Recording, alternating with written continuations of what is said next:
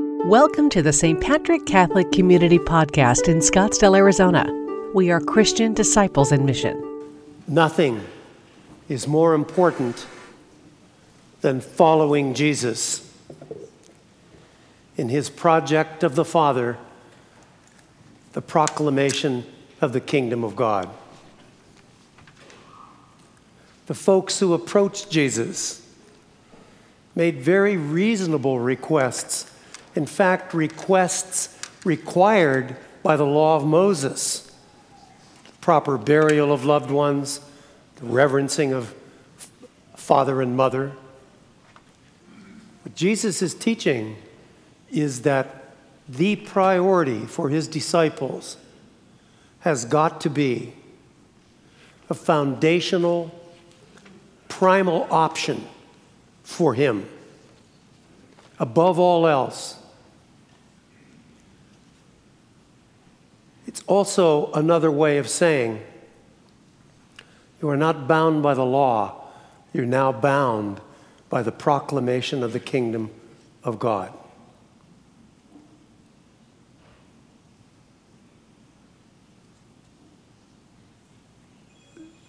The, the journey toward Jerusalem is pivotal in Luke's gospel. Everything vectors toward Jerusalem. The disciples are adjusting to this change that they're experiencing with Jesus.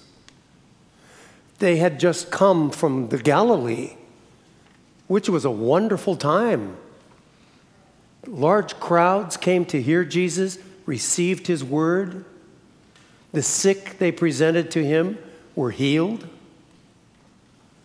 Jesus was regaled in the Galilee.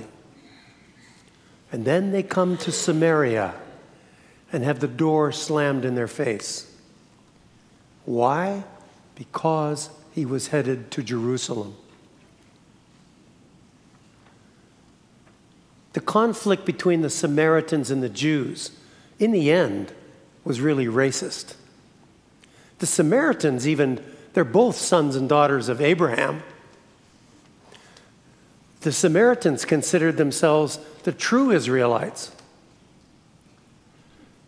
But the Samaritans had intermarried in the Fertile Crescent, and the Jews of Jerusalem considered them to have tainted their blood that they were no longer considered Jews. And when Cyrus of Persia liberated the Jews from Babylon and helped them return to Jerusalem, he gave them the resources to rebuild their temple. The Samaritans came down from Samaria to help with that project. But the Jews rebuffed them because they considered them unclean. So the Samaritans built their own temple on Mount Gerizim. And ever after, there was this huge conflict between the Jews and the Samaritans. That's why James and John, so angry wanting to call down fire from heaven to consume them. Jesus calmed them, rebuked them, and gently continued the journey. And on that journey, the focus from Luke's gospel, very carefully crafted. Jesus is teaching his disciples, he's coaching them up to prepare for the time when he's no longer with them. And you notice two of the parables that Jesus tells his disciples appear only in Luke, and they seem like they're tailor made following the Samaritan experience. The first of those parables is the story of the prodigal son. Unbelievable about the limitless mercy of the loving Father forgiveness. The second parable is the parable of the Good Samaritan. Hard to believe for them. Jesus is making eminently clear love of neighbor is how you express love of God.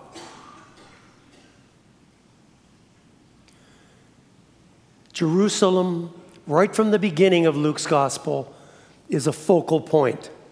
Everything in the gospel of Luke leads to Jerusalem because it was in Jerusalem that the salvific event took place.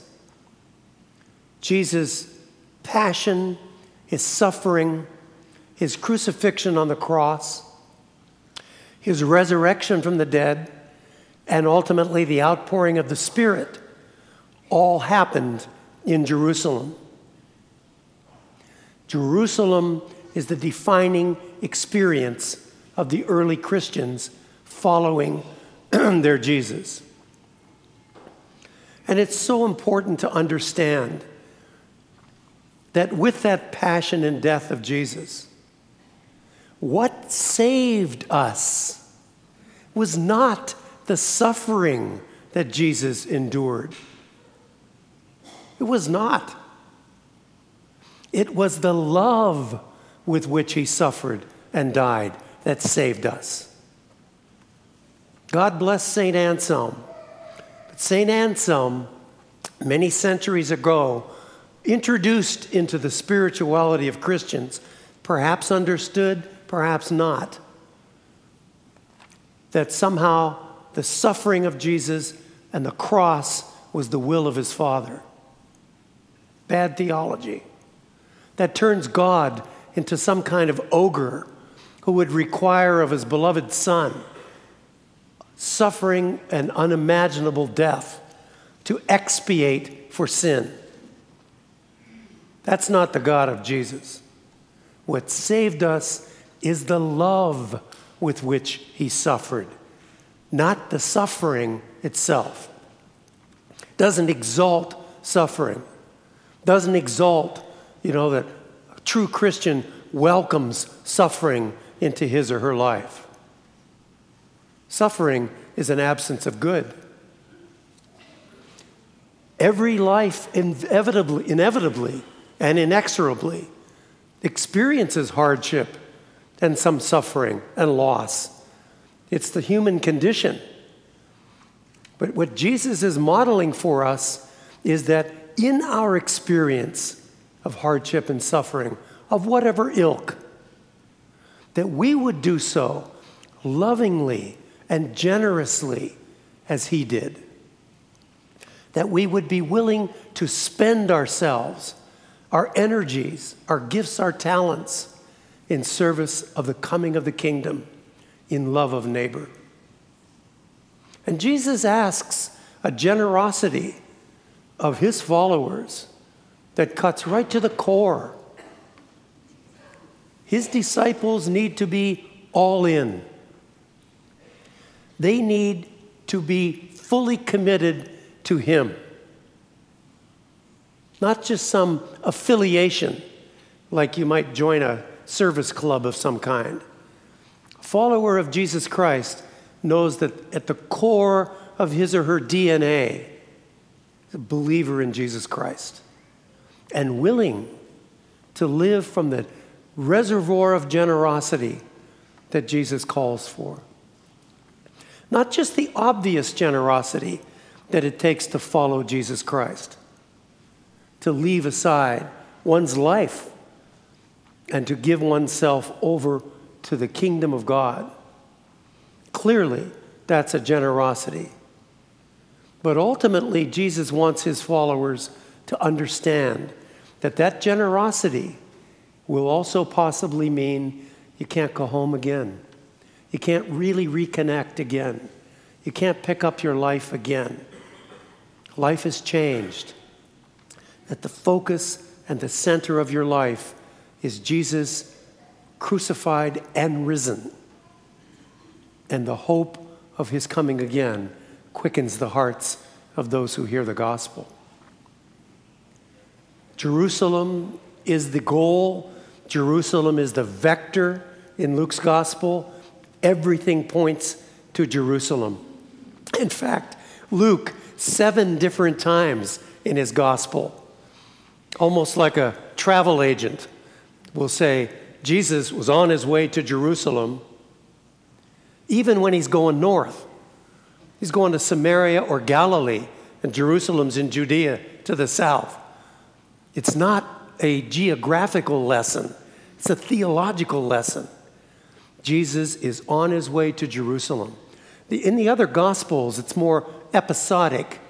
You know, they'll say, on one occasion, Jesus was talking to the crowds, or once when Jesus was dot, dot, dot.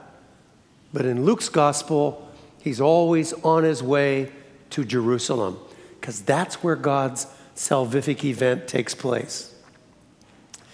And then in Luke's Acts of the Apostles, it is from Jerusalem that the good news is preached to whole world.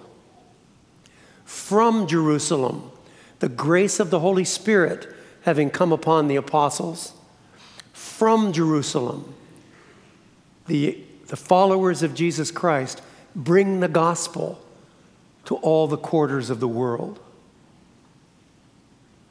We, of course, are part of that enterprise, part of that movement from Jerusalem. We are part in our time, in our age, of that enterprise of announcing the great living good news that Jesus is the Christ, the beloved of God, the one risen, the one whose outpouring of the Spirit will help people set their lives right, will give them joy, give them mercy, give them forgiveness, and give them a loving and generous heart, beginning with the last and the least, the ones on the margin. Thank you for listening to me this morning. Thank you for listening to the St. Patrick Catholic Community Homily Podcast. We are Christian disciples in mission